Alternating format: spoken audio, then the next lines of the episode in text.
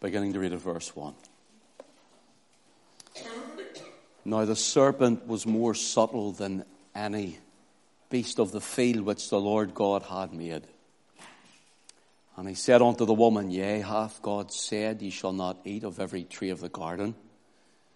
And the woman said unto the serpent, We may eat of the fruit of the trees of the garden, but of the fruit of the tree which is in the midst of the garden, God hath said, Ye shall not eat of it, neither shall ye touch it, lest ye die.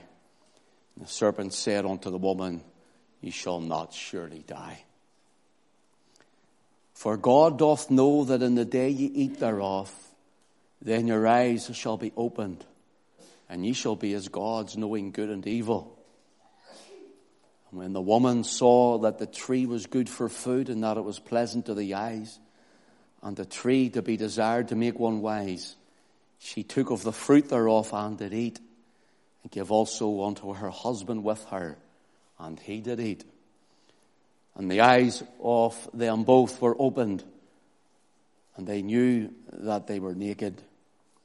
And they sewed fig leaves together and made apron, themselves aprons. And they heard the voice of the Lord God walking in the garden in the cool of the day. And Adam and his wife hid themselves from the presence of the Lord God amongst the trees of the garden. And the Lord God called unto Adam and said unto him, where art thou? And he said, I heard thy voice in the garden and was afraid because I was naked and I hid myself.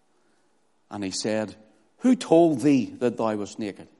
Hast thou eaten of the tree whereof I commanded thee that thou shouldest not eat? And the man said, The woman whom thou gavest to be with me, she gave me of the tree and I did eat. And the Lord God said unto the woman, what is this that thou hast done? And the woman said, The serpent beguiled me, and I did eat. And the Lord God said unto the serpent, Because thou hast done this, thou art cursed above all cattle, and above all beasts of every beast of the field. Upon thy belly shalt thou go, and dust shalt thou eat all the days of thy life, and I will put enmity between thee and the woman, and between thy seed and her seed. It shall bruise thy head, and thou shalt bruise his heel. Unto the woman he said, I will greatly multiply thy sorrow and thy conception. In sorrow shalt thou bring forth children. Thy desire shall be to thy husband, and he shall rule over thee. And unto Adam he said, Because thou hast hearkened unto the voice of thy wife, and hast eaten of the tree of which I commanded thee, saying, Thou shalt not eat of it. Cursed is the ground for thy sake. In sorrow shalt thou eat of it all the days of thy life. Thorns and thistles shall it bring forth unto thee, and thou shalt eat the herb of the field. In the sweat of thy face thou shalt eat bread, till thou return unto the ground, for out of it wast thou taken, for dust thou art, and unto dust thou shalt, shalt thou return. Just keep your Bible open there, for we'll be referring to this passage. Let's pray. Father, lead us into truth. Lead us further into your word. Inscribe it upon our hearts and our minds. And help us to see. Help us to know Christ in all things. We worship you and we bless your name. We praise you for your worthy of it. For Jesus' name's sake we ask it. Amen. The subtle serpent, the beguiled woman, and the disobedient man. The subtle serpent, the beguiled woman, and the disobedient man. Genesis 3 and verse 1 tells us now the serpent was more subtle than any beast of the field which the Lord God had made. Here we have the subtle serpent in verse 1. In verse 6, we have the beguiled woman. And when the woman saw that the tree was good for food and pleasant to the eyes and the tree to be desired to make one wise, she took the fruit thereof and did eat. There is the beguiled woman. And thirdly, we have the disobedient man. Verse 6 again, she took of the fruit thereof and did eat, and gave also unto her husband with her, and he did eat. We have the disobedient man. First of all, we want to look this evening at the subtle serpent. The subtle serpent. Now, the serpent was more subtle Um, than any beast of the field which the Lord God had made. When we think of this, we hear in different circles and in different thoughts of theology, if you want, will tell us what is a serpent? Is it the snake? If the serpent is a snake, then we have to say, are all snakes the devil? Because if there are only two created, then are all snakes the devil? Then we asked, is this serpent, this, was this serpent a snake on two legs? Who after he had caused Eve and then Adam to take of the fruit, then do we uh, see him, as we see him cast to his belly, slithering on the ground, is he then a snake with no legs? Has God cast him to the ground and he now eats dust on his belly? Others ask, is this a beast of the field, some sort of other creation? Some have even said that it's maybe some other form or type of a humanoid. There's all different theologies out there. Who is this serpent? What is this serpent? Is it some sort of animal? And Satan is the agent behind the animal, the spirit behind it. And others ask the term, is this serpent metaphorical? Is this term serpent, is it uh, literal? Is it symbolical? What is it? We want to look at it for a moment to see exactly what it is. The word serpent is the word nachash, and it can literally mean the snake, the serpent on the ground that you see, that you and I know uh, in our nature, uh, in, in books and so on, in the zoo or wherever you may have one in a glass case at home, I don't know. But it means a literal snake. It also gives the idea, metaphorically, when Moses took uh, the brass and formed it into a snake and put it on a pole. Remember, Israelites were bitten by snakes, and this was the anti-type of the poison that was through them. And, and when they looked at the pole, it was to look and live, and they'd be healed of their, uh, the poison from the snake. So it's, it's metaphorical also. So it's literal, it's metaphorical, but also it comes from the root word, which means a primitive root word in the Hebrew language, which means to hiss. Hence a snake hissing. To hiss. Now listen carefully. It means one who's fond of whispering in others' ears. One who is hissing, fond of whispering in others' ears. It also gives the idea of one who comes with their own magic spell to whisper into the heart of others. It means they're an enchanter. In other words, they are subtly sowing into the heart. It also gives the idea of one who has gained a certain understanding and a, and a knowledge by experience or a learning by experience, all from the root word for this word, serpent. So, behind this narrative, there is a personage. There's Adam, there's Eve. Now there's another personage, and it is the serpent. This serpent is found in Revelation chapter 12. If you want to turn to it briefly, we will look at it quickly. I've done more of a study on this on other evenings, and I don't want to, I don't want to stay on it too long, for we have a lot I want to talk about. Revelation chapter 12, and that's where I run down to verse 7. There was war in heaven. Michael and his angels fought against the dragon, and the dragon fought and his angels, and prevailed not. Neither was there place found any more in heaven. And the great dragon was cast out that old serpent called the devil and Satan, which deceiveth the whole world. He was cast out where? Into the earth. And his angels were cast out with him. Notice here is the dragon. Does that mean now that he is a literal dragon also then? Or does this speak of his ferocity? Because he's a serpent in, in heaven, was there a snake in heaven, a literal snake? We have to say no. We have to say no. But whatever this serpent is, this serpent is one who comes in craftiness, in subtlety. He comes with a nature that is so crafty, yet behind it, he is violent. He comes to steal, to kill, and to destroy. So the one who came to Eve, remember, we're also told in the epistles of the New Testament that Satan comes as an angel of light. He comes as a false guise, as an angel of light. He is a beautiful creature. Do you know that? He is not a little red man with little red horns and little red devil wings with a little red pointy devil tail with a little red trident who speaks and smoke comes out his little red nostrils. He is not. That is a cartoonized uh, vision that man has who they perceive the devil to be. The devil is a spirit who was a beautiful angelic being in heaven, now kicked out because of his pride. He is in Eden. The Bible tells us that Satan was in Eden. So this personage has come alongside the woman and he has whispered into her ear, he has enchanted her heart. He has whispered the lies. He has twisted the word of God.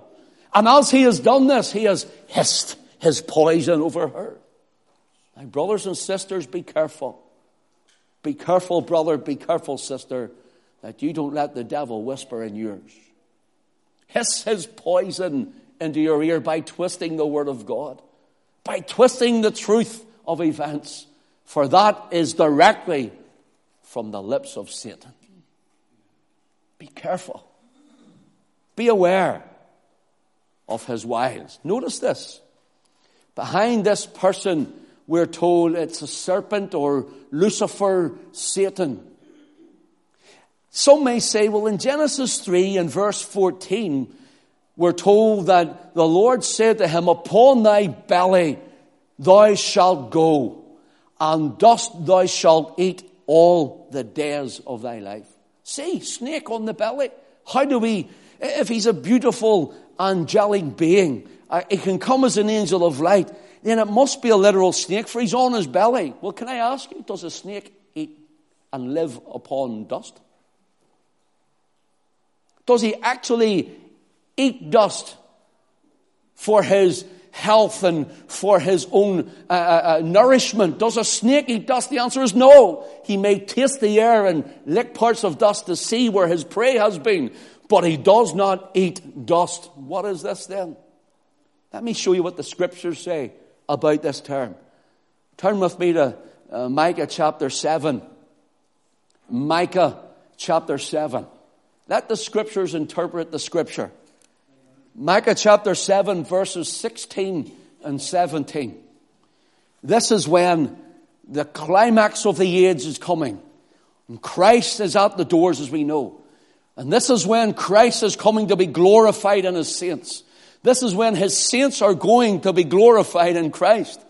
This is when you and I are, who are faithful to the word, who are faithful to Christ, who are living in grace, who are following on hard after the Lord at His coming. The Lord's going to start breathing into the church. The Lord is going to start breathing into His people. The Lord is going to start breathing over this nation and men and women are going to be raised up. And not only this nation, but other nations. Men and women will be raised up. Listen, and the glory of the Lord will be seen in them. And the nations outside will not understand it. They'll not be able to comprehend it. Micah 7 verse 16.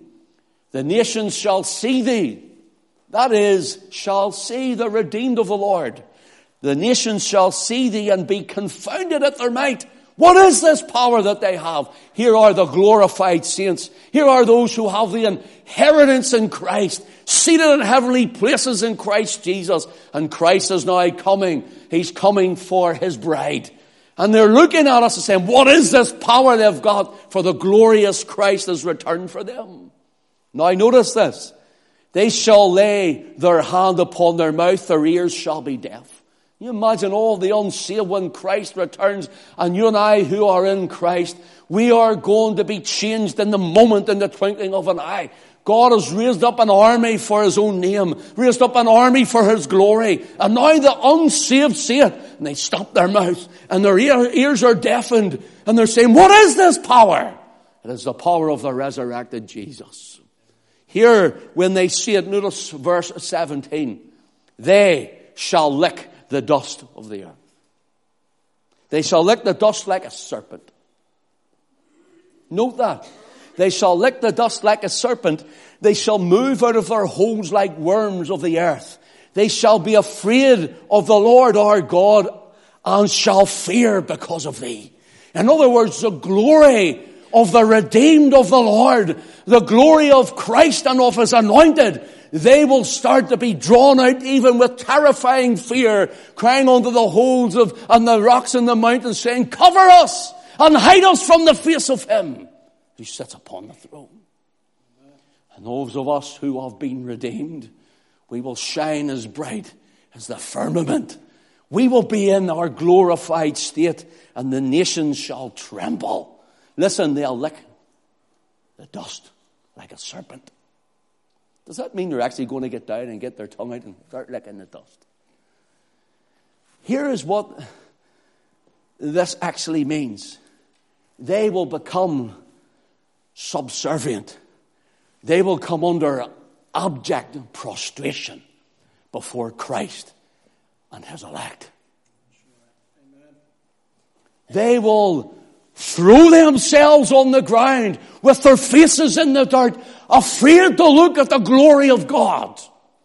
The unsaved will look upon the bride of Christ and they will look upon the Christ himself and the glory of God throughout his people, and they will lick the dust like a serpent.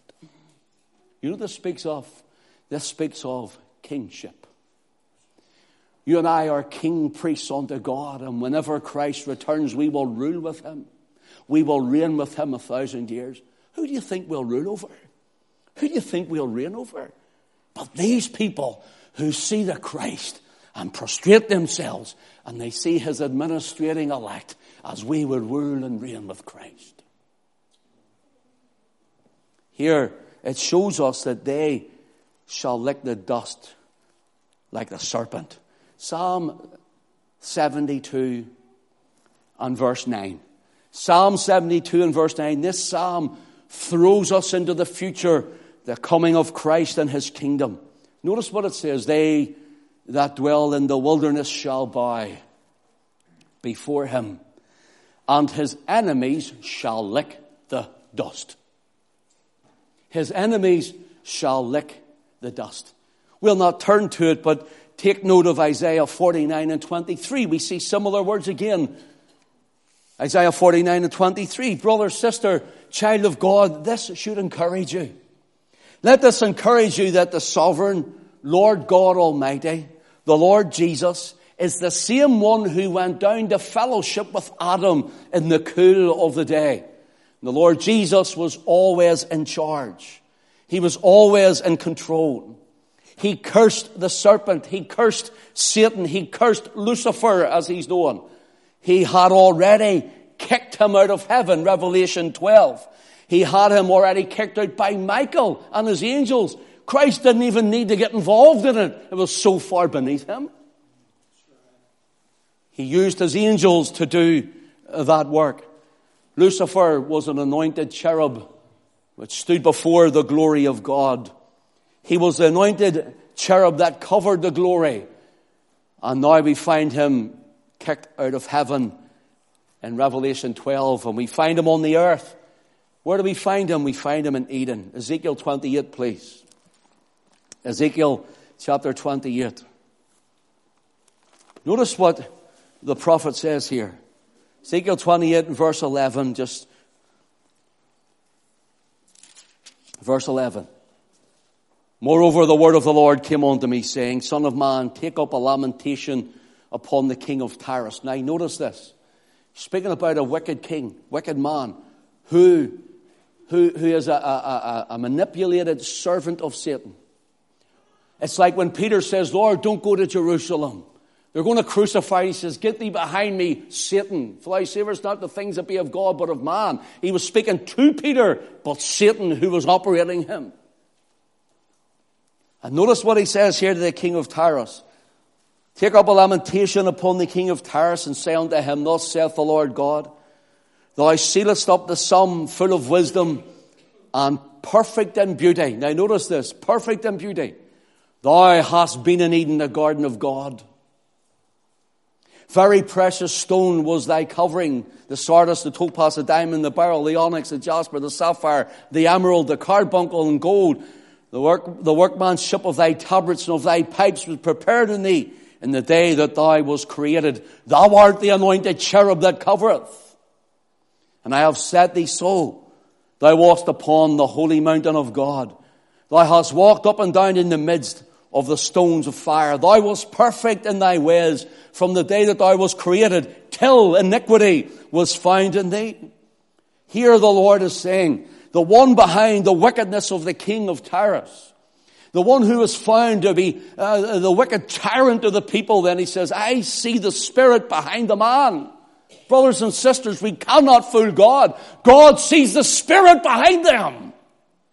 And God's seen the spirit, was Satan himself. He says, I created you. I made you beautiful. I put tabrets and pipes and horns in you. You were the worship leader of heaven, the anointed cherub that covereth my glory. Precious stones, he says, I laid in you to reflect the glory of God throughout heaven. I gave you position until iniquity was found in. I found iniquity in you. And so he was cast out of heaven to the earth, and we says, Thou hast been in the garden of God. Eden, thou hast been in Eden, the garden of God. The Lord Jesus is the Almighty God. Did you know that? He is Almighty. He is the King of glory. Now listen, He's Adam's creator. And He's Adam's mediator. He came in the cool of the day. He was the mediator between God and man then. He came and He walked with Him in the cool of the day. And He was also Adam's judge. He was Adam's judge because he said that he would judge the serpent, he would judge the woman, he would judge the man, and he did in Genesis chapter 3. He was Adam's savior. He clothed him with skins from the shed blood of an animal. And even Paul says, now when Christ becomes flesh, the Word of God made flesh and dwelt among us, Paul tells us, for there's one mediator between God and men, the man Christ Jesus. This is him in the garden before Bethlehem. This is a pre-existence, the pre-appearance of the theophany of Almighty God. The Word come, the very sovereign logos of God, come down from heaven to fellowship with Adam in the cool of the day. And he comes and he lays hold on Adam and he calls him out from his sin. Here's something I want to say to you, and I want you to hear me out now. And this may stretch your imagination a little. Jesus never needed to go to the cross to defeat Satan. He was always sovereign. Jesus never needed to go to the cross to defeat Satan. He was always sovereign. He was always over Lucifer and superior to Lucifer. But Lucifer, or Satan as he's now called, thinks he's equal to the Lord Jesus. And pride fills his heart in order that he would be the God of heaven. Now notice this, stay with me. Isaiah 14, please. Isaiah chapter 14. This is known as the five I wills of Satan. Or Lucifer, if you want. Verse 12 says, Isaiah 14 and 12, How art thou fallen from heaven, O Lucifer, son of the morning? How art thou cut down to the ground, which did weaken the nations? For thou hast said in thine heart, here's the first one, I will ascend into heaven. Here's the second, I will exalt my throne above the stars of God. In other words, the, the stars of God don't mean the twinkling stars in the firmament. It means those who are Christ's and His children. I will exalt over the very elect of God, the very, the very redeemed of God, the saints of God, the children of God. I will sit, here's a, a, a, also upon the mount of the congregation in the sides of the north. And here's the next one. I will ascend above the heights of the clouds. I will be like the Most High. Now listen, there's a charismatic movement now, and the charismatic movement is called the little God theology. If you, anybody ever tells you you're a little God, tell them to go away. Never listen to them. Little God theology. Basically, because the Holy Spirit is in you, then you can be a God. The Mormons believe in working our way to Godhood. They say our God now, Yahweh, used to be a person or a, a person he's like you and I, and he made his way to Godhood. That's what Jesus is doing. That's part of Mormonism. Mormons aren't Christians, brothers and sisters. Now notice this. He says, I will send above the heights of the clouds. I will be like the most high. Notice what the Lord says to him though in verse 15. Yet, you're saying this, but yet, thou shalt be brought down to hell to the sides of the pit. Here is Lucifer, now Satan, kicked out of heaven, put out with a third, as it were, of the angels of God. Now the angels of the adversary. Now these are kicked out and cast into the earth. Now he's found in Eden and he starts to beguile the woman. And Jesus says, I must go down and sort him out. You're going to be at the sides of the pit. You've came from heaven to earth. Now you're going to go to the pit. You're going further down to the pit. Where do we find the pit that he is cast into? We find it in the book of Revelation where Satan is bound and cast into a pit for a thousand years, the millennial reign and loosed a little while that he may deceive the nations. In other words, that Christ will be justified at the great white throne judgment, for there'll be those who are prostrating themselves and licking the dust of the earth. Coming out of their holes of the ground or their places of hiding and covering, in other words, like worms from their holes. Oh Jesus, we really did believe in you. Oh Jesus, we really did profess you. Oh Jesus, we really did try to cast out demons in your name I never knew you. Jesus, I went to Donaghcloney every meeting. I never knew you. I prostrated before the sovereign feet of Christ. They prostrate, they licked the dust like a serpent. Prostrated before him in fear. Thou art the God of Israel.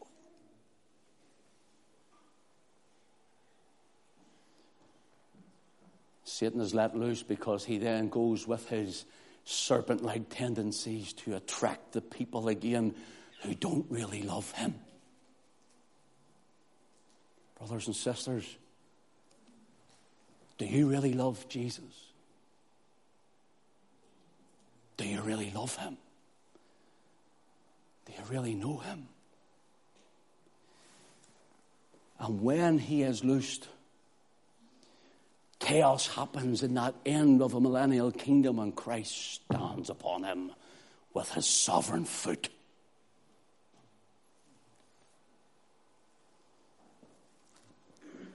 Turn with me to Revelation chapter 20. Revelation chapter 20, please.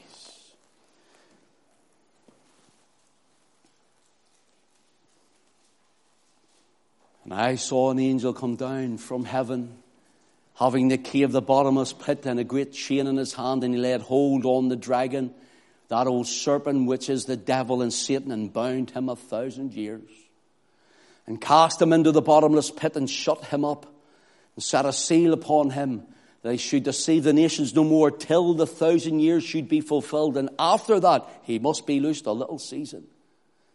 And I saw thrones, and they sat upon them the judgment was given unto them, and I saw the souls of them that were beheaded for the witness of Jesus and for the word of God, which had not worshipped the beast, neither his image, neither had received his mark upon their foreheads nor in their hands, and they lived and reigned with Christ a thousand years. Brothers and sisters, this isn't a microchip. This is talking about false doctrine in their minds. This is talking about fellowship with the Roman Catholic Church and all other false apostate churches. That's what this is speaking of. False religions around the world. They did not enter into that. They lived and reigned with Christ a thousand years, and the rest of the dead lived not until the thousand years were finished. This is the first resurrection. Blessed and holy is he that hath part in the first resurrection. On such the second death hath no power, but they shall be priests of God and of Christ and shall reign with him a thousand years. Are you getting this, brothers and sisters? Are you taking this in? This is what's happening. This is what's going to happen. And when the thousand years are expired, Satan shall be loosed out of his prison and shall go out to deceive the nations that are in the four quarters of the earth, Gog and Magog, to gather them together to battle, the number of whom is as the sand of the sea. And they went up upon the breadth of the earth and compassed the camp of the saints about. And the beloved city and fire came down from God out of heaven and devoured them. And the devil that deceived them, notice he deceived them, was cast deceived them was cast into the lake of fire and brimstone, where the beast and the false prophet are and they shall be tormented day and night forever and ever. I saw a great white throne, and him, who sat on it, from whose face the earth and the heaven fled away, and there's found no place for them. And I saw the dead, small and great, stand before God, and the books were opened, and another book, the books were opened, and another book was opened, which is the book of life. And the dead were judged out of the things that were written in the books according to the works. And the sea gave up the dead which were in it, and death and hell gave up the dead which were in them. And they were judged every man according to the works, and death and hell were cast into the lake of fire. That is death in Hades or death in the, the region of the dead, the grave, were cast into the lake of fire. This is the second death, and whosoever was not found written in the book of life was cast into the lake of fire.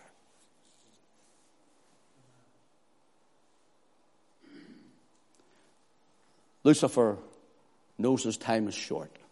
Old Satan knows his time is short. And he wants to have his way in your life. And He wants to have His way in your family. He wants to deceive men and women's hearts by the whispering, the deceiving, as He did with Eve in the garden. He is a subtle serpent. So, Jesus never needed to go to the cross to defeat Satan. Now, stay with me on this because I want you to get it. He never needed to go to the cross to defeat Satan. Jesus was always in control. He was always over Lucifer, who became known as Satan, or Hasatan, as people would call him. He was always under the power of Christ. Jesus was always in authority. But, but, but, but, but, there's a problem. There's a deceived woman, and there's a disobedient man. There's a deceived woman and a disobedient man. Turn to Genesis 3 again. And what we need to see is this should magnify the cross of Christ for you. This should magnify the sacrifice of the Son of God for you. Genesis 3, verse 1 The serpent was more subtle than any beast of the field which the Lord God had made. And he said unto the woman, Yea, hath God said, Ye shall not eat of every tree of the garden? And the woman said unto the serpent, We may eat of the fruit of the trees of the garden. See, she knew the word. She knew it. She didn't want to hear it. The woman said unto the serpent, We may eat of the fruit of the trees of the garden, but of the fruit of the tree which is in the midst of the garden, God hath said. Notice, God has said, Ye shall not eat of it, neither shall ye touch it, lest you die. And the serpent said unto the woman, Ye shall not surely die. The liar. He's a liar. Ye shall not surely die. For God doth know that in the day ye eat thereof, then shall your eyes be opened, and ye shall be as gods, knowing good and evil. And when the woman saw that the tree was good for food, and that was pleasant to the eyes, and a tree to be desired to make one wise, she took of the fruit thereof and did eat, and gave also to her husband with her, and he did eat. And the eyes of them both were open. Satan put a little bit of truth in with the lie. But a little bit of truth doesn't make truth. It's still a lie. A little bit of truth with, mixed with lie is still lie. He says, Look, did God say you're not going to die? Come on. Don't you listen, but God has said. Brothers and sisters, the Bible is, we can say, but God has said. But I don't want to see that. I don't want to believe that. I don't want to hear that. I don't want to carry that. I don't want to acknowledge that. But God hath said. That's it, finished. Anything outside of it, it's demonic. It's satanic. I notice this. Watch what happens here. He says their eyes would be opened, and verse 7 says, and the eyes of them were opened. He was telling the truth, wasn't he? But we're opened to more than he let on. You'll be as God. What? What did he say? I will ascend into the heavens. I will be like the Most High. Do you not want to be like the Most High? Let me tell you, if you just disobey God and be God of your own life, you will be like the Most High. They opened their eyes and they realized he was a liar. They realized and they hid themselves. You know why he was a liar? They realized that their flesh had become rotten to the core. Death entered their members. Death entered Adam. He was a liar. This beguiled woman. The word beguiled here, the serpent beguiled me, she says in Genesis 3 and verse 13. The Lord says, What is this that thou hast done? And the woman said, The serpent beguiled me and I did eat. The word beguiled somebody means he deceived me. Remember, Revelation says he deceives nations, deceives people. The serpent beguiled me. It means deceived. Listen, it means to mentally delude. Do you know there's a lot of people are mentally deluded and it's the devil and they don't even realize it? They're mentally deluded because Satan has blinded their minds, blinded their eyes, hardened their hearts. They're mentally deluded and they think they're getting away with it. But Satan has blinded them. You know what it means to morally seduce? Come here. Think that looks good? What do you think of it? Do you think he looks good? Do you think she looks good? Do you think they look good? Do you think that looks good? What do you think of it? Oh, no, that's not right. No, it's all right. He mentally deludes them and he morally seduces them. It means to cause one to go astray. The woman says, The, the serpent morally seduced me. And he, he deluded me mentally. He's caused me to go astray and lead me into error. That's what it means to be beguiled. Can you imagine this, brothers and sisters? Can I ask you, do you know someone like this? Satan is having his way with them mentally deluding them, causing them to go astray, pulling them with the things of the world, taking them away with temptation, filling their minds full of lies.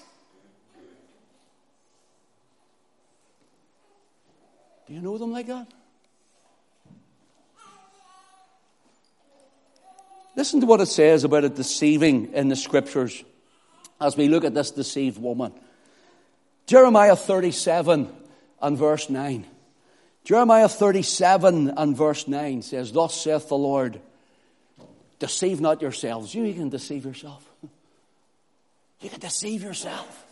Deceive not yourselves, saying, The Chaldeans shall surely depart from us, for they shall not depart. The Lord says, You're deceiving yourself. This is the rod of my chastisement to the house of Israel. This is the rod of my chastisement. Listen, after I have warned you and warned you and warned you and warned you and sent you prophet after prophet after prophet, you've heard my word time and time and time again and you've been deceived. Now you're deceiving yourself. Oh, the Chaldeans aren't really going to attack us, house of Israel. Don't worry about it. They're going to go away. There is no judgment from God and the enemy doesn't want to destroy us. And the Lord says, you're deceiving yourself. You're deceiving yourself. How many people are being deceived today? How many people are being deceived tonight? How many people are being deceived in our nation? How many people are being deceived in their own hearts? You're deceiving yourself, he says. Oh God, help us from being under our own heart's deceit. Listen to what Proverbs 20 and 17 says. The bread of deceit is sweet to a man but afterwards his mouth shall be filled with gravel. The bread of deceit is sweet to a man, but afterwards his mouth shall be filled with gravel. In other words, you may think it's great. You deceive yourself. You know the truth. Look, this man asked to meet me a few years ago, and I met him just outside here. And I got into a van with him. And he started to say to me, he says, I've been working at this person's house. And he says, uh, and, and, and this woman, he says, I know she wants more than work.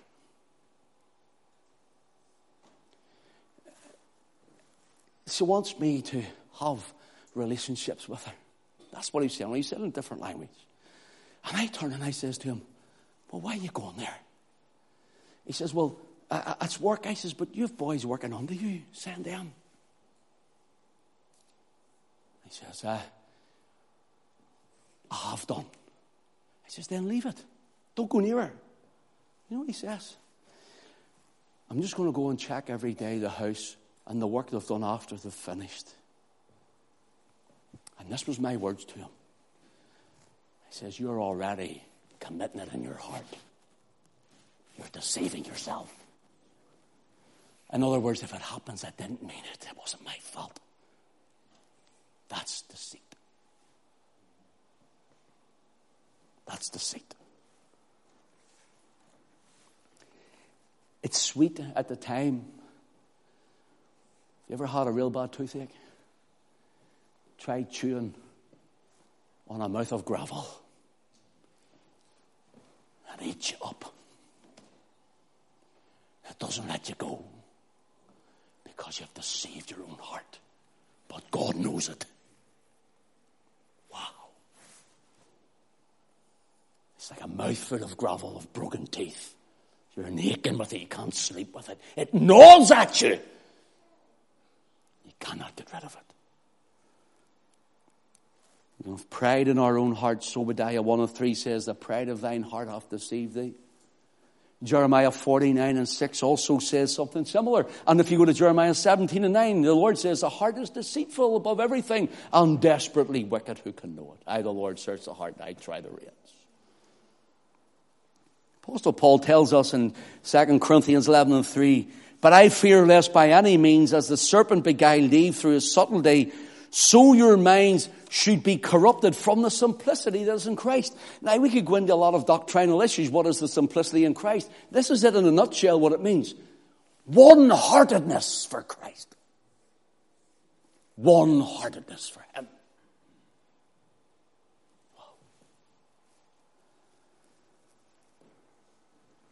Paul acknowledges that the woman was beguiled with little halves, truths, and corruption. In other words, yea, hath God said, the serpent says to Eve. In other words, here is complication to doubting. We can out, we can overthink. We can overthink instead of receiving by faith the word of God. We can overthink it. And it causes us to doubt. Bring. In verse 4 of Genesis 3, ye shall not surely die. Doubting brings challenge. You'll not die. Is that right? Challenge that. But God said it. You cannot challenge it. And in verse 5, for God doth know that the day ye shall eat thereof, your eyes shall be open, and ye shall be like gods, knowing good and evil. That doubting brings challenge, and that challenge brings corruption. Corrupting the word of God. You may complicate God's word, try to think it out too much. You may challenge God's word, try to deny its meaning. You may corrupt God's word and try and make it fit what you want it to be. But you can never and you will never change God's word. It can never be changed.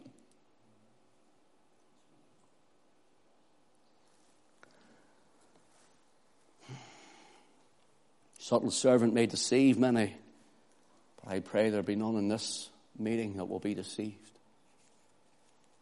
Thirdly, the disobedient man, and quickly. Genesis 3 says, She took of the fruit thereof and did eat, and give also unto her husband with her, and he did eat. And he did eat. In Genesis chapter 2, uh, verses 16 and 17, it says, And the Lord commanded the man of every tree of the garden they may freely eat. But of the tree of knowledge of good and evil thou shalt not eat of it, for in the day that thou eatest of it thou shalt surely die. So the Lord tells him he can eat, and then he gives him a command. Genesis 2 and 16, Genesis 3 and 11, and Genesis 3 and 17 says the Lord commanded. Here's commandment in the garden. The Lord commanded. Listen, the Lord didn't suggest. The commandments, even in the codified commandments of the Ten Commandments, aren't suggestions, they're God's commandments. Adam was disobedient. He took that of which God had commanded. Notice, God commanded the woman. He took of it. Turn with me to Romans 5, please. We're coming to a close. To Romans chapter 5. Romans chapter 5. Let's let, for time's sake, our eye run down to verse 17. For if by one man's offense death reigned by one, that is Adam the one. Romans 5 and 17. For if by one man's offense death reigned by one, much more they which receive abundance of grace and of the gift of righteousness shall reign in life by one, Jesus Christ. So here's Adam and the Lord Jesus. Therefore, as by the offense of one judgment came upon all to condemnation, even so by the righteousness of one the free gift came upon all men unto justification of life. So all who are in Adam are sinners. We have death reigning in our members, but all who are in Christ, oh, we have life in Christ, and we're justified. For as by one man's, notice, disobedience, Adam's, many were made sinners, that's you and I. So by the obedience, that is the Lord Jesus, of one shall many be made righteous. Obedience and disobedience. Now the word for disobedience here it comes from two words, parake. And it means, from one word, para, which means alongside of, to come alongside of. And the ke or akuo, sometimes it can be pronounced. It gives the idea to hear or to listen. It gives the idea that God came along, Jesus came to Adam in the garden, and he says, Of all the trees of the garden, thou mayst freely eat thereof. But the tree that's in the midst of the garden, the tree of the knowledge of good and evil, thou shalt eat us thereof there, because they thou eatest thereof, thou shalt surely die. He was speaking right into Adam's ear to hear. The idea is that he was failing to listen. He was failing to hear when God was speaking. That's what it means. His disobedience was he knew that God had told him and he didn't listen. Failing to listen when God is speaking brings disobedience. Disobedience brought sin, sin brought forth death. So the obedience of one, as by one man's obedience, many were made righteous. It's the word hupakel. Hupo uh, means under, to hold up. It gives the idea of akel is the same, or akuo means to hear. It means to come under submission to come under the compliance of his father's will and word. That which Adam failed to do, his son did. God's son did. He came under the obedience of his father. He heard every word. The word I give to you, he says, as I hear my father, as I hear, I speak to you, as I see him do, I do. He came right under the obedience. So, in 1 Corinthians chapter 15 and verse 22 says, For as in Adam all die, so in Christ shall all be made alive. In other words, in Christ. So we have to be in Christ to be made alive. But note this. This is what's known as the union of nature. the union of nature. Adam's nature is death. Christ's nature is life. Ephesians 2 and 3 says, We were by nature the children of wrath, even as others. In other words, the word nature is the word phusis. We were by lineal descent from Adam's race. We were by germination of Adam. We have become sinners. We are sinners in the womb. That's the idea. We were by nature, by lineal descent. But yet in Christ, brothers and sisters, in 2 Peter 1 and 4, he tells us that we are partakers of the divine nature. The divine phusis. I have Christ in me. I have life. He that believeth on the Father and the Son hath everlasting life. Is that what we say? So Jesus need not die on the cross to defeat Satan or the serpent or Lucifer. He was always in charge and control. He was always sovereign and almighty. Jesus died on the cross that you and I might be saved. That's why he died. There was a beguiled woman, there was a disobedient man. Genesis 3 and 15, the seed of the woman and the seed of the man, or the seed of the serpent, will be at war one with the other.